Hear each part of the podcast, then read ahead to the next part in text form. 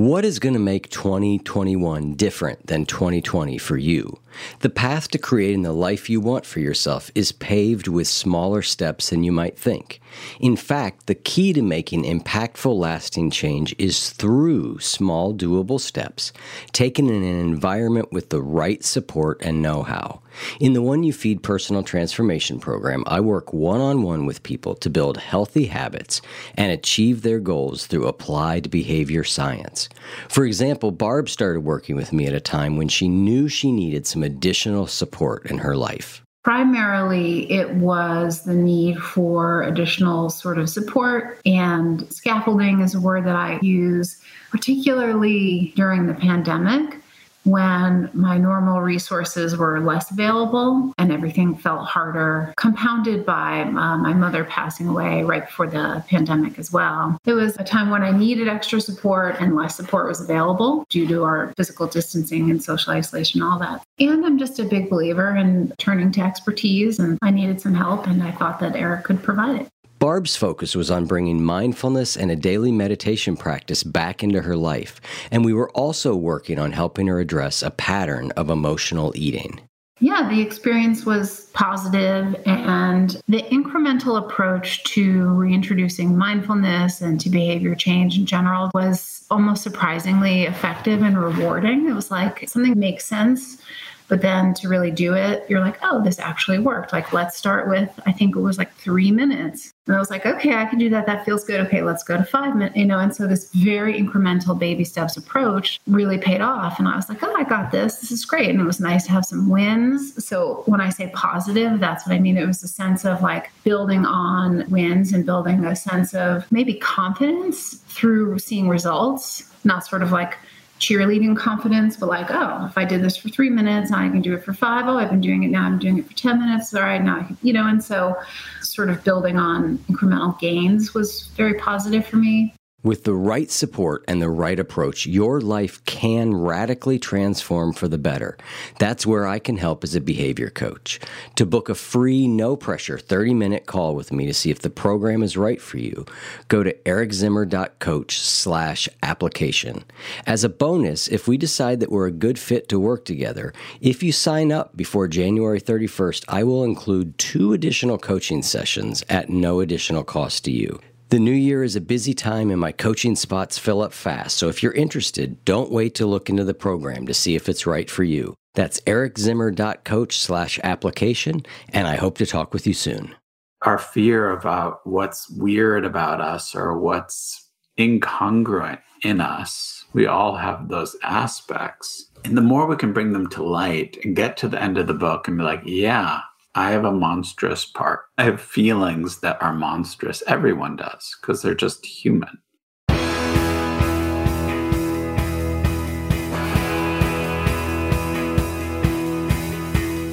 Welcome to the One You Feed. Throughout time, great thinkers have recognized the importance of the thoughts we have. Quotes like garbage in, garbage out, or you are what you think ring true and yet, for many of us, our thoughts don't strengthen or empower us. We tend toward negativity, self pity, jealousy, or fear. We see what we don't have instead of what we do. We think things that hold us back and dampen our spirit. But it's not just about thinking, our actions matter. It takes conscious, consistent, and creative effort to make a life worth living. This podcast is about how other people keep themselves moving in the right direction how they feed their good wolf.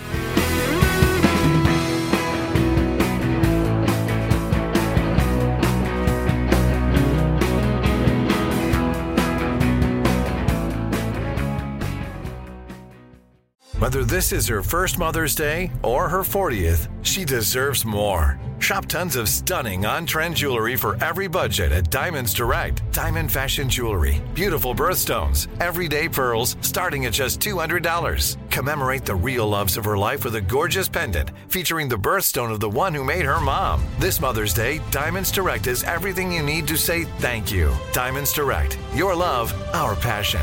Online at diamondsdirect.com something that makes me crazy is when people say, well, I had this career before, but it was a waste. And that's where the perspective shift comes that it's not a waste, that everything you've done has built you to where you are now. This is She Pivots, the podcast where we explore the inspiring pivots women have made and dig deeper into the personal reasons behind them. Join me, Emily Tish Sussman, every Wednesday on She Pivots. Listen to She Pivots on the iHeartRadio app, Apple Podcasts, or wherever you get your podcasts.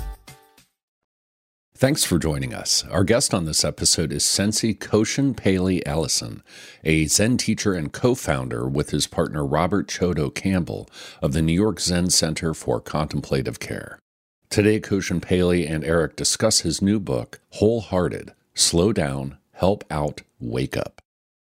Hi, Koshin. Welcome to the show. Delightful to see you, Eric. Yes, we are recording this again after you and I had a wonderful conversation, I don't know, a couple months ago, that due to sound quality issues, we're having to redo. So I am happy to get to spend another hour with you, but I am sorry that we lost that conversation. But let's start like we always do with the parable. There's a grandfather talking with his grandson. He says, In life, there are two wolves inside of us that are always at battle.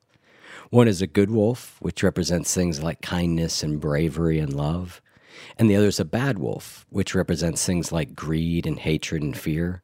And the grandson stops and he thinks about it for a second and he looks up at his grandfather. He says, Well, grandfather, which one wins? And the grandfather says, The one you feed. So I'd like to start off by asking you what that parable means to you in your life and in the work that you do. I feel that it's about learning how to drop down into the softness of my experience so that I can actually wonder about what am I doing? And in order to do that, to drop down into what I call it Maihara, which is from our tradition, Zen. And it's really about really getting curious about the feelings that are rising and the thoughts that are connecting to those particular feelings, and, and then how the words and then the actions, and then that turns into habit and character. And so to me, it's about really learning how to not feed the wolf of greed and resentment and ignorance is to really just keep coming back to the softness, coming back to the tenderness, coming back to curiosity and of equanimity.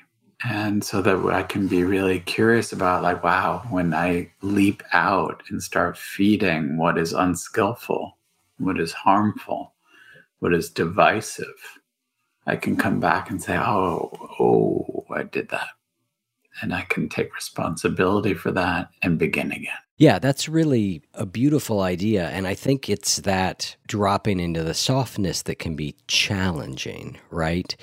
It is being able to descend a couple layers deeper into our experience. So, do you think that's just a matter of practice? Learning to do that more skillfully and more readily, and even remembering to do it is often the hardest part. Well, remembering is everything, you know, and in many ways, yeah, it's difficult, but you know, for 40,000 years, Homo sapiens have been bonking people over the head because they were different in different ways. And so the against the stream teachings of the Buddha were are this amazing capacity that yes, going against the stream takes lots of effort. And to not do the habitual thing and react it takes lots of effort and it, it can be hard. And I love the image in Zen of the, you know, going against the stream is like that salmon swimming upstream, swimming against the current of our minds and our habits and our lineage of 40,000 years. And, you know, leaping up as the image comes from China, the Yellow River, and getting to the Dragon Gate and flinging your whole body up through the Dragon Gate and transforming into a dragon. I love the dragon image. Let's bring back the wolf image for a second because there's a wonderful story in your latest book, which is called Wholehearted Slow Down, Help Out, Wake Up, which is a great book and it's going to inform a lot of what we talk about here. But you tell a great story about you being on a bus at the age of 18 and it involves wolves. So I thought, A, it's a great story, and B, it's got wolves in it. Can't leave it alone. Yeah, so I was a seeker and really loved Buddhism, and I was really excited about the path and was traveling around and as a young person excited about being on different retreats and learning and engaged and I was on a bus and this woman, this cool woman sits next to me and she's asking me like, "Oh, are you a Buddhist?" And I was so excited that she was like, and I said, "Yes, I'm a Buddhist" because I felt excited. I was recognized as a Buddhist. I thought that was really cool. And like I think I had some mala beads on, and you know, so like And she said, Oh, so who's your teacher? And I was like, Oh, I don't have a teacher. I study with Jack Kornfield and Joseph Goldstein and Gelek Rinpoche and John Daido and all these different people. And she said, Well, where's your Sangha? Where's your community? And I said, No, I don't have one. She's like, Oh, so you're a lone wolf. And I said, Yeah. I thought that was so cool because she saw that I'm like this lone wolf. And that's such a great image for many people in our culture, being the lone wolf. And she said, Well, the interesting thing about wolves, lone wolves, are is that they're sick. And I remember thinking, Oh my God. I had no idea. It was kind of like being in like a splash in the face of cold water. Just like, my goodness, what am I doing? What am I doing? Yeah, as she so rightly pointed out, if you see a wolf by itself, there's something wrong with it. Something has gone wrong it's not supposed to be alone. I love that story because, like you, at, at, that younger age, I would have been proud to be identified as uh, first by, oh, they notice I'm a Buddhist, or they notice I'm this, or they notice I'm a punk rocker, or whatever. It was so much identity at that age. I think I would have taken the lone wolf moniker as a good thing for a long time lot of years, I would have been like, yeah, that's me, lone wolf, baby. And now seeing like, oh, yeah, that's not really such a great idea. How long did it take you to find your way into community and Sangha? Not long after that, I felt pierced by that comment. And in a way that kind of feels liberating in a way, it like really hurt. And it was really true. And and I realized that I had been running in many ways and was sick. Like that I really did want to connect. I really did want community. I really did want to immerse myself in the teachings and go deep, you know, not just kind of stay on the horizontal, but really learn how to dive deeper and to really get curious and so it was shortly after that that I just went back to John Daido and started really practicing with him. And it was really, you know, so I was around 18 when I started sitting in the monastery, which is so amazing. Around that time, they had their first city place, which was in the building now where our center is. it was on a different floor. And so I just started practicing here. And really starting to steep into the practice. And I would say it took still a long time for me to move away from my real habits of preferences. Like I didn't like certain things. I was always going in and saying, like, well, the community could be better if fill in the blank. Right. You know, or if we tried this, or why don't we, you know, Zen might be more palatable if I had like a lot of those kinds of things. Right.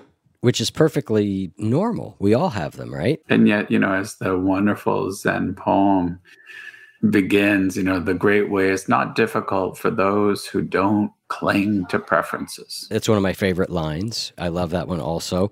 And that at the same time, we certainly don't want to cling to our preferences, but we have them. And we also have opinions, which we don't want to cling to, and yet we have them.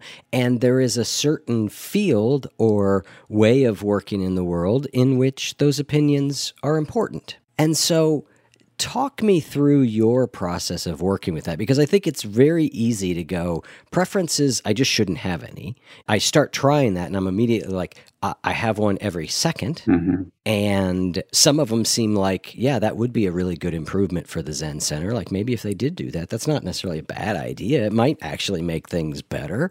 And yet, those preferences also really block us. Mm-hmm. They keep us from connection with ourselves, with others, with deeper reality. So, talk to me about working with those skillfully. Yeah. You know, the key part is not clinging to the preference. So, it's like when I think I'm right, you know, we see this in the political climate that we're in, you know, that all over the world, not just in this country, you know, but all over the world, this kind of rising of sureness. And when we, at least in myself, really noticing my attitude towards the unknown. And, you know, for myself, I've been thinking about my own development with this experience of working with preferences. You know, when I was a kid, I felt unsafe a lot of the time and really didn't know how to not just run until I was about 11, you know, and I felt very afraid for actually very real reasons. There was all kinds of abusive things happening in my home and in some of the communities I lived in, a lot of violence. And so the feeling of unsafety was real, but I carried it around with me everywhere. It started to become an identity that, you know, I was in the supermarket and would feel unsafe when actually the unsafe experiences were in very specific. So they started to become very general experiences, which is, you know, very common with trauma. You know, with any different kinds of trauma, we start to radiate out that experience it's almost like an aura of experience like oh my god i'm a victim or around that time these two movies came out and this like you know shows that i'm an older person because the first star wars movie came out yeah first yep. karate kid movie came out and those two movies had such a deep impression on me because i really saw that wow you could have a teacher and I was so captivated by how whiny Luke Skywalker was. He was always like, you know, like, I don't want to do that. It's hard. You know, he was always complaining. and actually, I related to him, you know, and just felt like that myself too. Like he felt kind of put upon. And the same with the karate kid, you know, like he was just, you know, whacked around. And yet these people both found these teachers who was not someone from a school, but someone who was like in their life and that they encountered. And so I decided to find myself a teacher.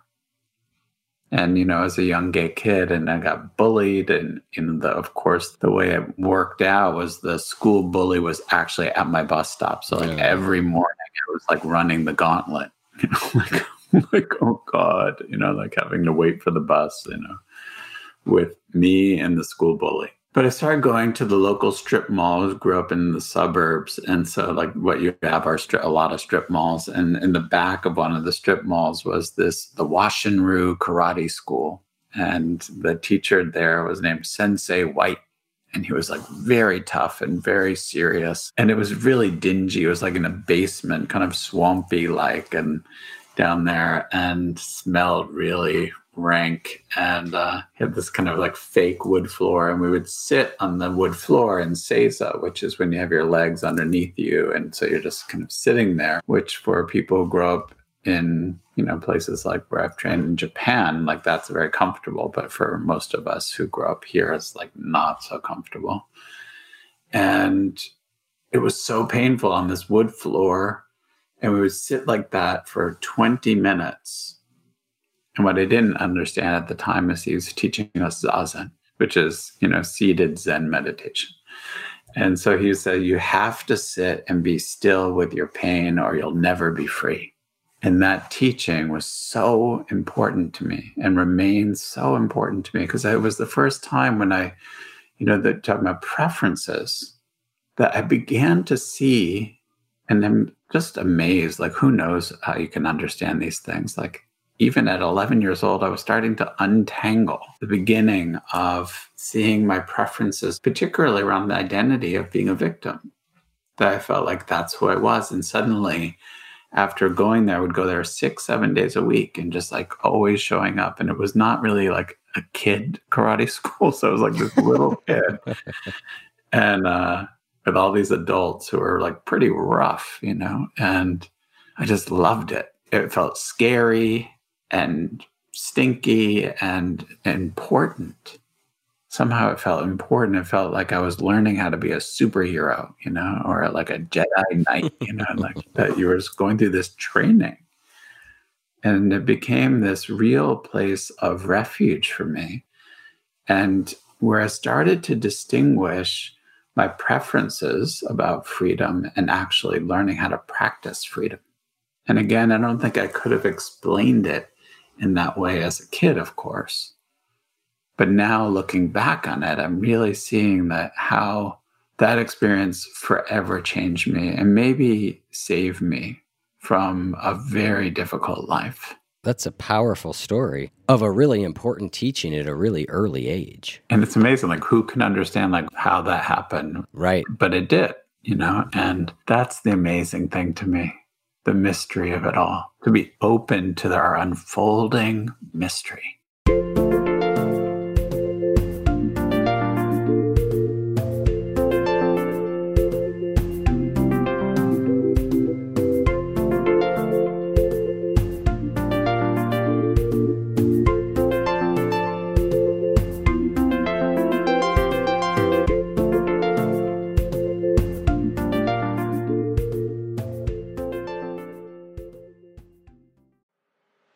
I'm Elliott Connie, and this is Family Therapy. My best hopes, I guess, identify the life that I want and, and work towards it. I never seen a man take care of my mother the way she needed to be taken care of. I get the impression that you don't feel like you've done everything right as a father. Is that true?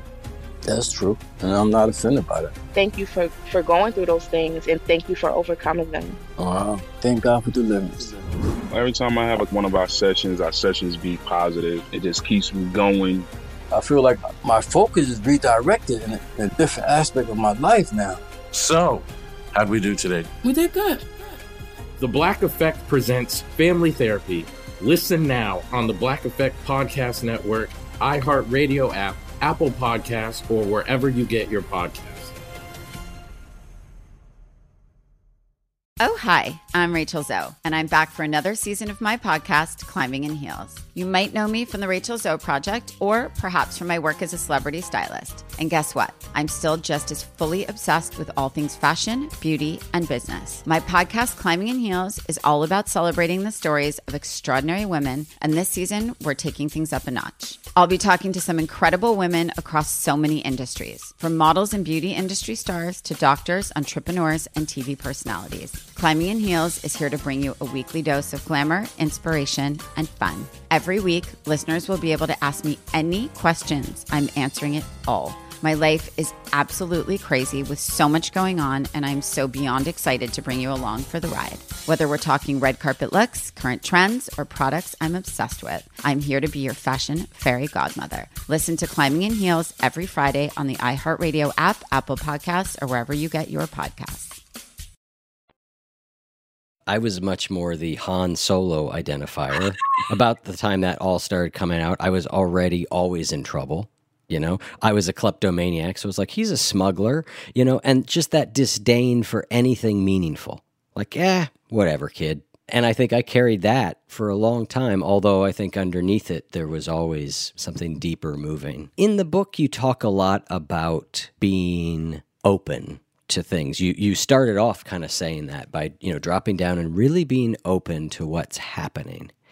And a term that you use a lot, you, you use this several times, which is being receptive is essentially being open to learning from everything. And you've referenced this a little bit. We're right in the middle of it. I don't know when we'll release this, so I don't know what the world will look like then. But today, we are two days after the election. We are in very uncertain times. And there's a lot of divisiveness, as you said. Now, most listeners of this show, not all, but a lot of them, are going to share my political leanings towards not Trump. I'm assuming that's probably your political leanings, such as they are. How do we work with this divisiveness in healthy ways because as much as I see who's in office, you know, okay, yeah, that's a problem. The policy, yeah, that's a problem more deeply, I see the deep divisiveness and what feels like this big rift.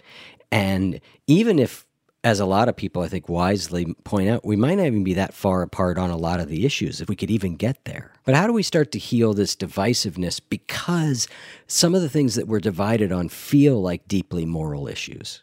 I don't know how we do it, but I can tell you, I remember as a teenager, we had lots of friends of our family, like dear people who I thought of as uncles. Like Jane, one of them was named Jerry, and then was Michael when I was a teenager. And before they even had a name for it, they were dying of AIDS. And it was the beginning of that pandemic. And I remember so much anger towards the government and the lack of care and the lack, I think it was Reagan perhaps in an office at that time. And my parents were socially engaged. And so we would go to protests and things like that. And, but uh, my dad also was a big fan of Ram Dass. And so we used to go see Ram Dass whenever he would come around. And I remember him, I must have been around, I don't know, 14, 15 or so. And we went to see Ram Dass, and Ram Dass, you know, had his little table there, and there was a picture of Reagan and his guru on the table.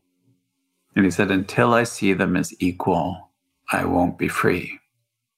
And it's so interesting. Someone sent me this like it's a Trump Buddha statue, is what it really is. Yeah. And it says on the bottom, imagine. Mm.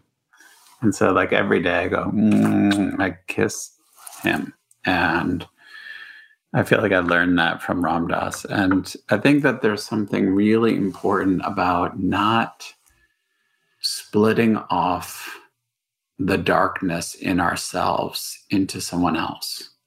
And I feel like that's what's happening in this time and actually throughout time. It's nothing actually special about this time. We read history, like it just, there's waves of it. And then it goes away, then it comes back. And mm-hmm. when we're in trouble, and certainly ecologically and a lot of other reasons, we're in trouble.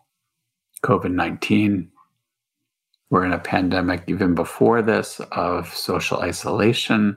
When there's that kind of trouble, people look, and this happens every, you know, at least every 70 years. There's this big cycles of this, of kind of totalitarian splitting, because people are afraid and they all want to feel good and they want to feel safe and they want to feel secure and they want to feel happy. And most people are looking for someone to tell them how it's going to be and whose fault it is. You know, blame seems to be a popular thing.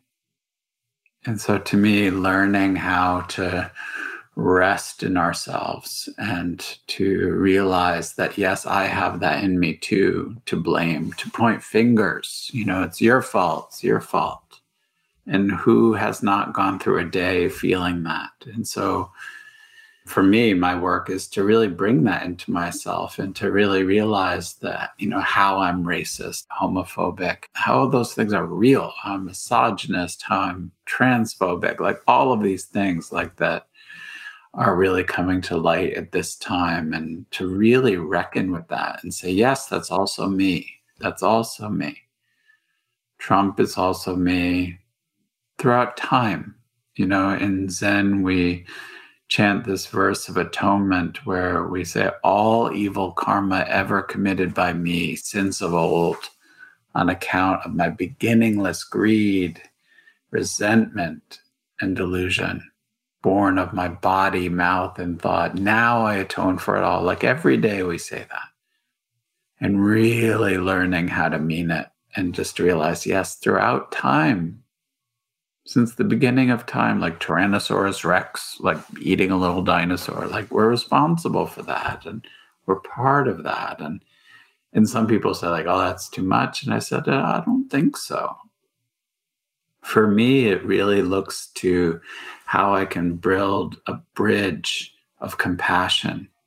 I feel like we're in that upswing of this kind of polarization where there's no bridge you know, I keep looking at the map, you know, that as many people do, and as right during elections, and it's red and blue and red and like what's going to be red and what's going to be blue, and a lot of feelings about that. And how do we like? To me, what I've been imagining is like, what would purple look like? How do we come together? You know, across difference. You know, as we were talking about earlier, for 40,000 years, we've been bonking people over the head because they were different. And whether we're like, we're bonking people over the head for peace or bonking them over the head for capitalism, it doesn't matter.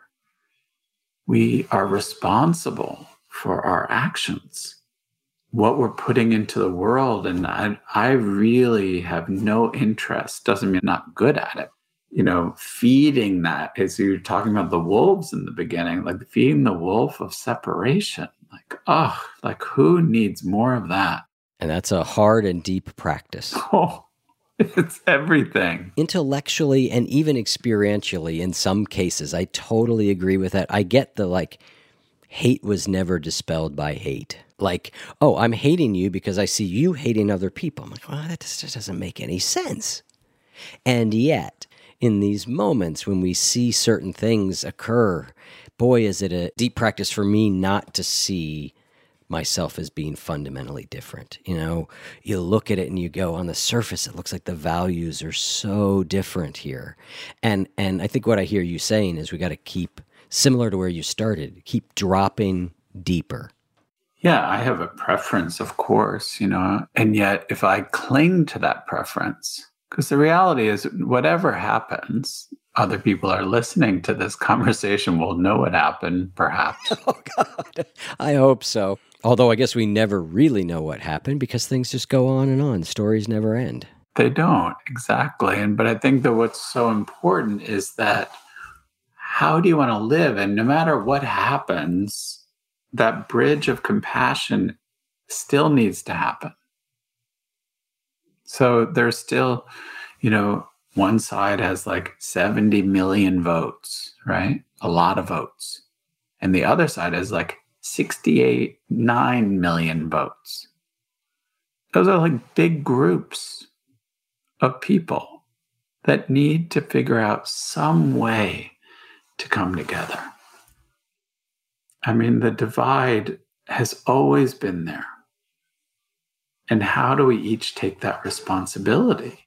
To me, it's like the juiciest, most interesting work. And so, to me, in a way, I do, of course, have a preference of what happens and who might be the winner, but I, I still feel like the work is the same. And it's one way it appears will be easier, but the work is still there to do. And I feel like that's, you see this happening across the globe. This is not an American issue. And it's not, you know, some people say it's about the current president. It's not about that either. You know, talk about this karmic cause and effect pattern that has been around for millennia. And we have to atone for it and just realize here it is again. And what are we going to do about it? Right. I just got done doing a virtual retreat with Zen peacemakers to Auschwitz, which is normally a retreat that is done in person. And it was done virtually this time, but it's a really powerful practice. And you start talking about these totalitarian cycles and you look at it and you're like, oh boy, you know, and I've been asking myself the question a lot lately what was the proper response of the average German person, because I consider myself just an average person, of the average German person in 19, say, 38? What was the proper skillful response? And on one hand, you go, well, it matters and it doesn't matter. And what I mean by that is, of course, it matters in that person's life and the people around them. And on the other hand, you go, well, maybe it doesn't matter in the grand outcome of what happened there. But the you know these I'm just finding these are really deep, powerful questions right now, because we look at where that hatred and totalitarianism can go, and you can't even put it into words how horrific. I used to go on those retreats with Bernie, and very powerful, you know. And one of the things that I experienced going on those retreats was that, you know, I went there, you know, my family extended family were killed by their neighbors before the Nazis came Yeah. because they felt like, ooh, like we could, you know, get rid of them and take all their stuff. Yeah. By literally their neighbors. They were rounded up in one group were rounded up in a barn and set on fire. And uh, you know, my other, you know, extended family and great grandparents, you know, were fleeing, you know, different places and it happens everywhere. And, you know, and these are in four different countries. And so I think that the habit of destruction, and it starts with what we do with what we're feeling. Right. Right. We start to feel afraid. And then the fear gets attached to a thought. I mean, Dogen laid all of this out, the founder of the Soto Zen school. You know, the feeling turns into a thought, and the thought becomes words, and the words become actions, and actions become habit, and habit becomes your character. So we have this incredible opportunity to like really pay attention, be intimate and curious and soft, and be like, oh man, I can feel that wolf. Rawr, You know, like that, you know, like that monster, you know. There's a book that I loved as a kid, and it's called, I think, The Monster at the End of the Book. Do you know that book? Uh-uh. It's a great book. And it's like a deep dharmic truth book. And it stars Grover from Sesame Street. And he's like, in the front page, he's like, Don't turn the page, there's a monster at the end of the book. Don't turn the page. And he's like, the whole book, he's just saying, Don't turn the page. He's like trying to like bricks up the page. He tries to tie the page. He's like, try, he keeps telling you not to turn the page because there's a monster. And of course, at the end of the book, Fritz Grover is the monster. And he's like, oh. And so many times, like our fear, I mean, it's quite a sophisticated book in many ways, you know, and our fear about what's weird about us or what's incongruent in us, we all have those aspects. And the more we can bring them to light and get to the end of the book and be like, yeah, I have a monstrous part. I have feelings that are monstrous. Everyone does because they're just human. You know, the feelings of disgust and rage are universal feelings, you know, and they're part of like the seven universal feelings that exist in every single culture. And so, how do we reckon with that? To me, actually, the more I get in touch with those feelings in myself, and the more I say, yes, that's me too, I feel the more free I am. And it kind of brings me right back to Sensei White in that dingy karate school and saying that if you can be still in your pain, you can be free. But if we're running from that monster at the end of the book, we'll never be free. From your perspective, is that the primary role of practice? Or let me say that a different way is one of the best ways to improve that ability to be with what we feel, typically cultivated through a seated meditation practice. Or in addition to that, what are the other ways that you've cultivated that ability? Well, the wonderful question. Only took me 18 minutes to get it I think out. so. Things take what they take. In my case, yeah, it's usually more than is needed, but I guess no, is exactly what is needed, right? Yeah. And I think for me, the point of practice is actually to begin to cultivate unconditional love. You know, I'm really lately more and more clear about that, at least for myself. Like, I feel like it actually teaches you really what love is, which is to love all the things about someone, even the things about someone or something or some country even the things that you don't understand or that scare you, but that you can be intimate and engage with it. And again, it doesn't mean spiritual bypassing and just like, oh, whatever is fine. It doesn't mean you don't say no. And it doesn't mean that you don't work for change, but it's about how you are with that. And for me, a lot of these things are so easy to say, as my teacher often says it's an easy thing to say but it's it takes everything to do And for me, part of the path is, you know, really, I have an amazing therapist. She's gorgeous. Her mind and her being and practice, you know, and having wonderful friends, you know, who call you on your shit. And uh, I feel like those parts are really important. So to have kind of a base of support where there's some inquiry and some fun, we need to have a little fun and not take ourselves so seriously and being kind of too saccharine. And I think that the more I get in touch with even, you know, I have this experience with my Zen students, you know, like I feel like we get to this point where that they finally are like, you disappointed me. And they're like, boom, boom, boom, boom, boom, boom, boom, boom. And they get really mad, you know, which I always find as like a thrilling moment because we do disappoint each other. You know, like there's not kind of going back to that kind of lone wolf. And that's where a lot of people flee. They're like, oh no, this is not perfect, which of course, nothing is truly perfect. Imperfectly perfect, but not perfect. And I feel like that was also what was fueling me. Like I would just jump around to these different groups and be like, oh, you know, I, um, I don't really like that, or mm, it's a little weird, or a little culty, or whatever that is. And to find a good enough group where actually I like when people are quite different from each other. There's not like one vibe of what a student looks like. And I find that to be exciting and enlivening.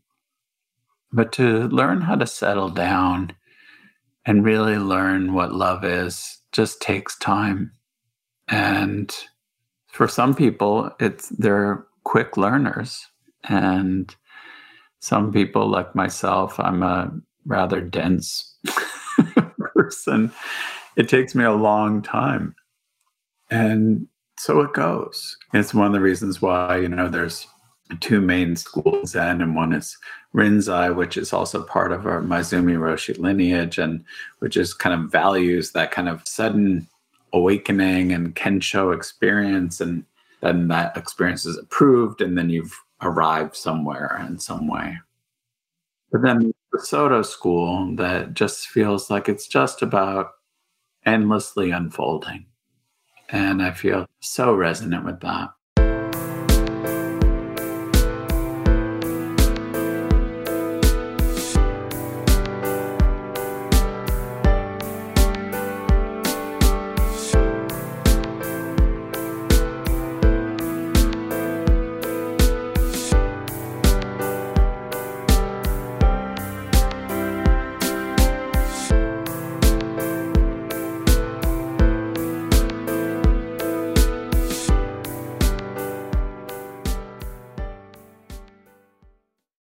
I was having a conversation with somebody. We were using different words than Soto and Rinzai, but we were using these terms of like, is it these big moments of really deep opening? Is it sudden awareness? Is it just this long path? And I said, well, I think honestly, the answer is it's both. At least for me, they've both been there. There have been moments of whether that Kensho be I, I, think that term Kensho meaning sort of a sudden awakening, right? I've had Kensho moments psychologically for sure, where I'm like, boom, whoa, hang on a second. Like everything is different now. I just see things like one light went on. And I've had them spiritually. And I've had an awful lot of just one foot in front of the other, very boring day after day, moving along. And it's really been both. And I'm struck by our first conversation, the one that uh, didn't get released. Maybe we should just release the low audio quality conversation to our Patreon listeners as an extra bonus. If you love Koshin that much that you're willing to listen to him on low quality sound, here it is. It was a great conversation, but one of the things we talked about a lot that you just touched on and we haven't is good enough community and Sangha. We hit it in the beginning about the lone wolf idea. Well, I remained a lone wolf a lot longer than you did because I would do the exact same thing. I'd be like, oh, great, this is the thing. And I'd start to wade into it. whether it be a community, whether it be a belief system, whether it be a, a sangha, a church, a, you name it. I've wandered into a lot of them. And I go into a certain point, and all of a sudden I hit these things and I go, wait, I don't think that's true. I don't believe that. Or that seems wrong. Or, and then boom, gone. Mm. Over and over and over and over mm-hmm. in the conversation I had with you, and listeners have heard this that, you know, not too long ago, you know, several years ago, I made the decision that I was going to start working in Zen. I was going to pick a teacher, and it had been the tradition that I was first drawn to, one that I keep getting pulled back to. I was going to just pick a teacher, and I was just going in staying. And I said, you know, I gave myself an original six months, which I know is laughably short in the spiritual path, but I had to give myself a time that, like, for the next six months, you can't evaluate this. And it's gone on far longer than that, but it's been really valuable for me to go, oh, yeah, there's things I don't agree with here. Oh, that doesn't quite make sense. Maybe it will someday, maybe it won't. I don't have to accept the whole thing, but I can just remain and learn and grow, and that there's some value in being part of something, even if that something is not perfect. I used to do this in AA. You had to get a sponsor in AA, right? And it was like, you know, in my mind, it was like I was looking for the person that I was going to become. I had to find that person so that I could then just follow them and and everybody I find, I'd be like, well, they're not perfect. They're not like me in this way, or they're not like me in that way, or they're not. And I finally went like, the only person that's going to be the mature version of me is me. Like what I'm looking for an impossibility. And in the meantime, I'm missing the experience, the relationship, the learning, the wisdom that's available there because I'm holding out for some perfect that didn't exist. Exactly. You know, it's just, it's not even possible. It reminds me so much of one of my favorite stories Jack Kornfield tells. I'm Tamika D. Mallory. And it's your boy, Mysonne, the General. And we are your host of TMI. New year, new name, new energy, but same old.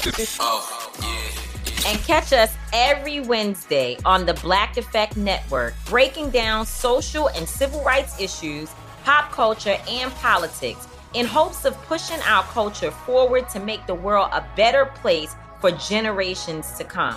But that's not all. We will also have special guests to add their thoughts on the topics, as well as break down different political issues with local activists in their community. If you like to be informed and to expand your thoughts, listen to TMI on the Black Effect Podcast Network, iHeartRadio app, Apple Podcasts, or wherever you get your podcasts. That's right.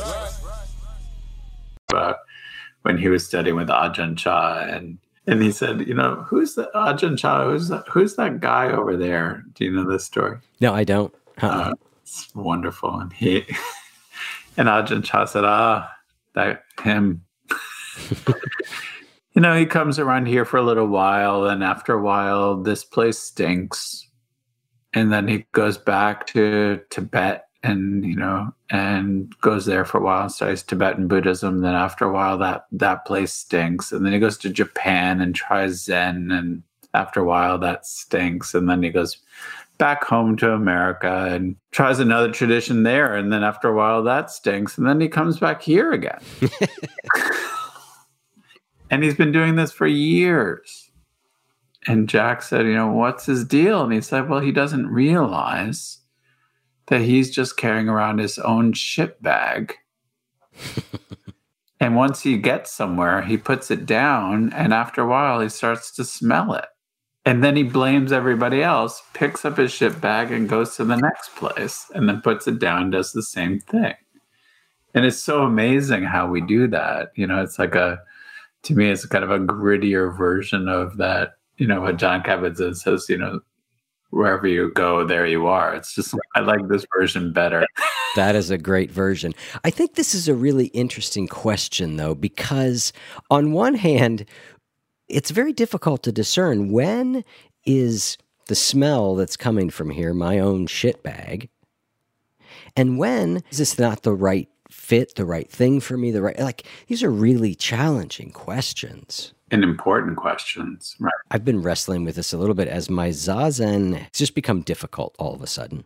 Like just plateau, flat, like what am I doing here? And I find myself just suddenly going, maybe what I need is I've never really fully explored Hinduism. I think I should chant more. I think I need more more musical chanting. Maybe I need more body work. Maybe I need more and it's an interesting thing because you know, you don't want to blindly just go, well, I'll just keep staying here because everybody says that's what I should do. And yet I don't want to jump around. I want to trust my intuition. I just, uh, you know, these are things that I know I wrestle with and lots of listeners wrestle with. I think anybody in a spiritual tradition does. But you've managed to sort of say, this place feels like home long enough. How has that played out for you? Well, I think originally, you know, I needed a strong container. So my first teachers were very strong about liturgy and form. And that was really important to me and really stays with me. And, you know, for the last almost 10 years, you know, working with this teacher who really her teaching truly is about unconditional love. And she's, you know, a successor of Peter Matthiessen. So she comes from that line of folks, but it's just also this like real focus and clarity. So for me, it's been following I've been always felt very connected to Dogen and very connected to Maezumi Roshi's lineage. And in particular, Maezumi Roshi, you know, who was a deeply imperfect, perfect person and, you know, had, you know, lots of scandal. And I met him after all those scandals and I was so amazed by him insofar as someone could do something that was harmful and, and he took responsibility for it. And there's something about the way he was. And he said, I would never defend what I did. There's no excuse. And it's just, I was like, wow. I had experienced so much perpetration myself and I'd never met someone who had perpetrated other people who was non defensive and took responsibility. He's like, I'm responsible, you're responsible. That's the end of it. You know, totally taking the responsibility. And I feel like I want to be like that when I grow up. Not that I want to do the things that he did, but to have that kind of courage to be able to fall down so badly and hurt people and to like fully take responsibility for it. I said, if he can do that, I certainly can do that. And I felt like, wow. So that his lineage has always been very important to me because of who he was, in particular after his fall. That's when many people left him. But I found like that's the person that was interesting to me. It was also what I was so moved by. You know, I had this experience of, you know, doing chaplaincy work with guys in Sing Sing. And I also felt very similar with them. Like that they were like totally committed and totally serious and totally open and loving. And they had done terrible things. And they were at one with that to kind of go back to that theme that we're talking about tonight, too, about atonement, like being at one with, like, yes, I did that. I'm responsible. I'm not going to divide. I'm not going to divide. You know, like many people, when they do things, they don't take any responsibility for it. So for me, as someone who's experienced, you know, physical and emotional and sexual violence and anti-Semitic violence, to have people taking responsibility felt radical. And to live a life where you could really be responsible and also responsible for the division that lack of responsibility creates. And I think that's another thing about we're talking about this time and all the divisiveness and all the polarity. It's like both sides are not taking responsibility for the injury of the divide. They're just blaming. There's a habit. I'm not saying everyone, but like there's a habit in the pattern in the society of blaming another instead of like, oh, it's their fault. It's the red fault. It's the blue fault.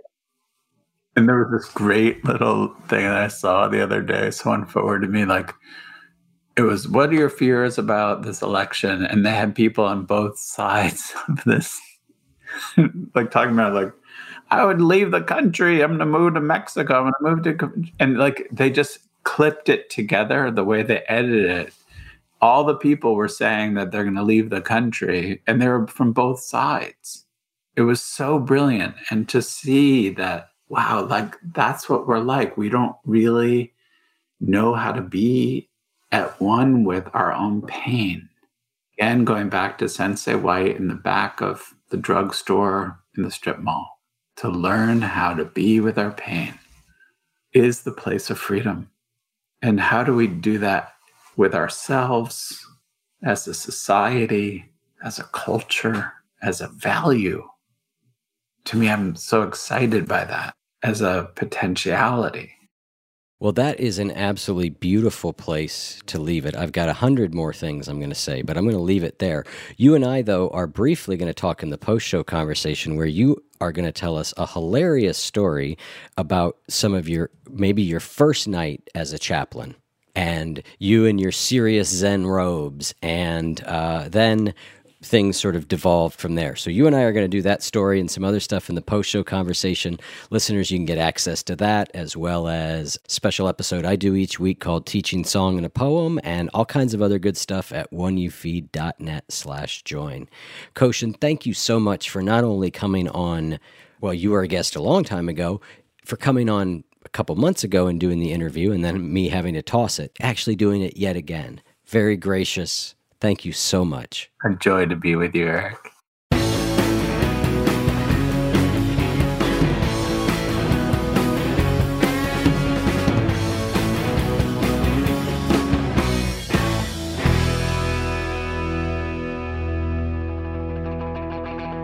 If what you just heard was helpful to you, please consider making a monthly donation to support the One You Feed podcast. When you join our membership community with this monthly pledge, you get lots of exclusive members only benefits.